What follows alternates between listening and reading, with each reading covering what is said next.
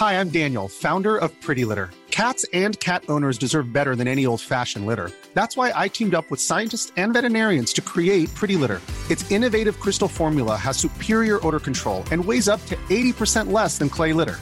Pretty Litter even monitors health by changing colors to help detect early signs of potential illness. It's the world's smartest kitty litter.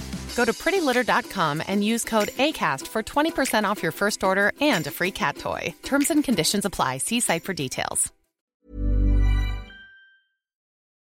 Hey guys, welcome to Steele Wars. I am comedian Steele Saunders and I do love Star Wars.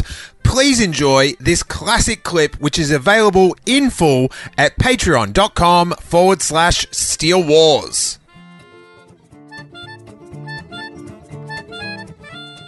Mavis Farquhar asks, who's also a pretty regular commenter on the page, slightly personal question. Oh my god. Have you ever felt a need to be guarded around your Star Wars interests around your comedy and skater mates? I suppose the podcast means the genie is out of the bottle, but Star Wars seems to me to be something that goes in and out of favour. Do you think of it as a real art or perhaps more of a cultural marker of storytelling for our times? I've never felt the needed to be guarded about Star Wars.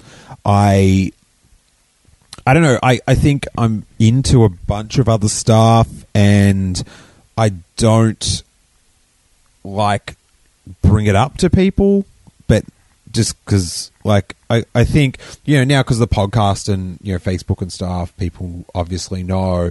But I know when I had the photo in Empire magazine with my then collection, um, people just like, oh, we we never knew. So I, I, I just like, if someone's up to talk Star Wars, like it comes up, I'm all about it. But I I guess I'd never start like I don't know, which it's a super nerd thing to do is just to talk whatever you're like into, regardless if the other person's interested or not. That is, yeah, that is that is classic nerd. So no, I never.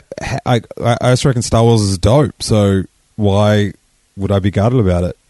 I was probably more guarded about doing comedy because I wanted to get good first before people saw me. So um, yeah, I I don't know. I just I think it's fine. Like whatever you're into is into, and I also have the thing of like, you know, I, I definitely you know try not to judge what people are into if it makes them happy and it doesn't hurt anyone. Yeah, good. Keep living. Have fun.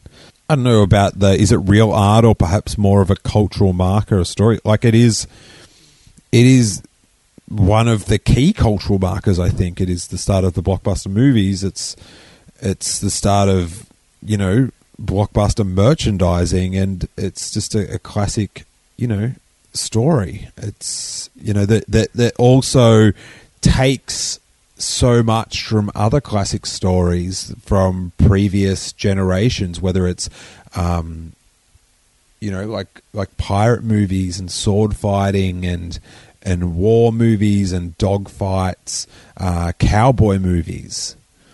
You know, like you know Tatooine, like it's it's just a cowboy movie. You know the the you know in the cantina. That's you know that's you know cowboys sort of stuff. So yeah, I yeah, I think it's the best thing ever. uh, Rebecca Edwards is back. She's asking, you get to throw one person, real life or Star Wars character, in the Sarlacc pit.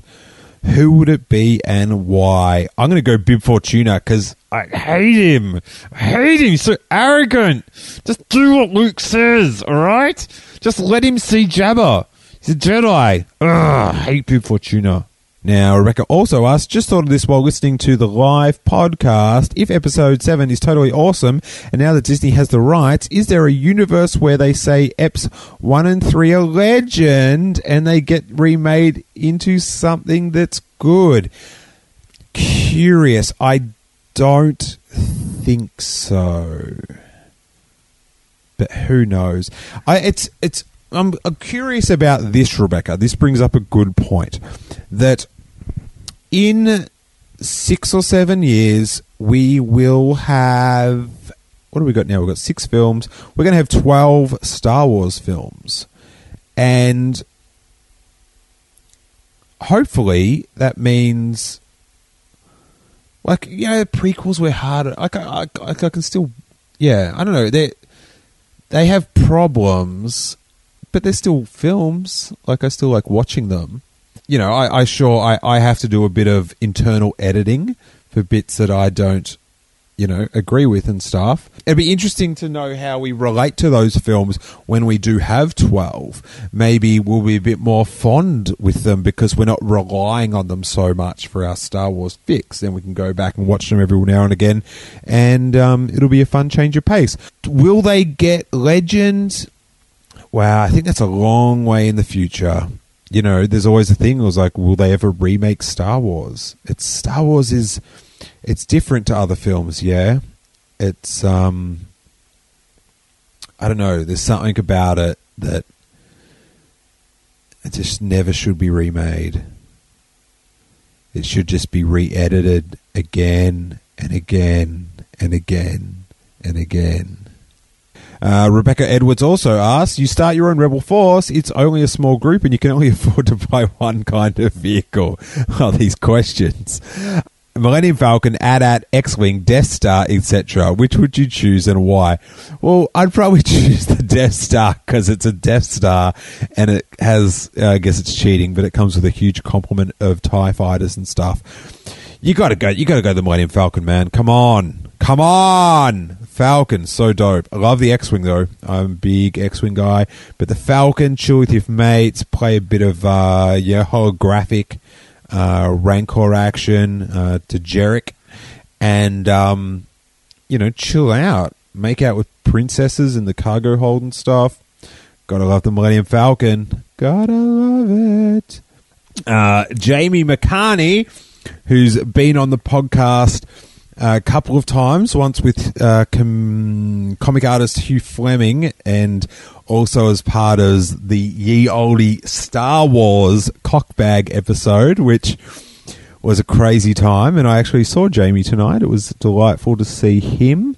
Um, trying to start some trouble here, you guys. What do you think about the rumor that Admiral Ackbar and Jar Jar Binks have a love child in episode 8 who turns out to be the main villain? All right, can I take back the thing about who I'd throw in the Sarlacc pit? Jamie, you are now thrown in the Sarlacc pit. Next.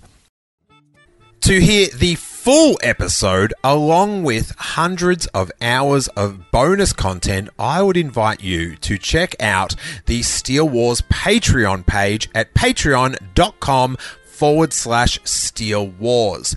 For just $3 a month, you get a dedicated RSS feed that easily pastes into any podcast app you use, sending the complete archives of Steele Wars episodes along with bonus Patreon exclusives like movie commentaries, Q&As and shows like the Making Steele Wars show, which I make exclusively for Patreon members with Jason Ward of MakingStarWars.net, where we try to find the news behind the news. Plus, you'll get the bonus segments from the call in shows, which sometimes can be over an hour. And as well as all the bonus content, you get that warm glow that you are supporting this show you listen to each week. The idea behind Patreon is if lots of people chip in a little bit of cash, that content producers such as myself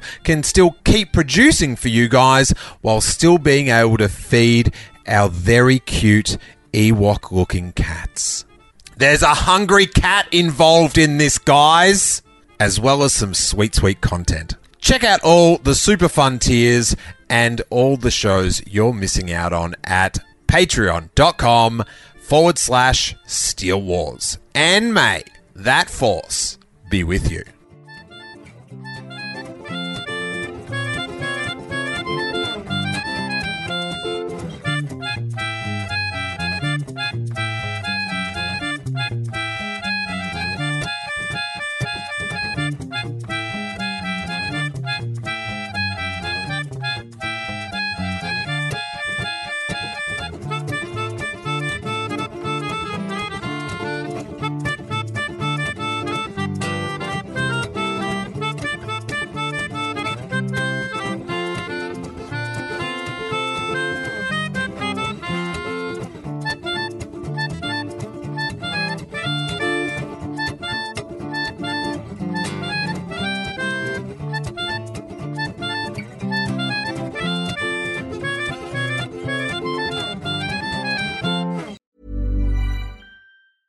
Want flexibility? Take yoga. Want flexibility with your health insurance? Check out United Healthcare Insurance Plans. Underwritten by Golden Rule Insurance Company, they offer flexible, budget friendly medical, dental, and vision coverage that may be right for you. More at uh1.com.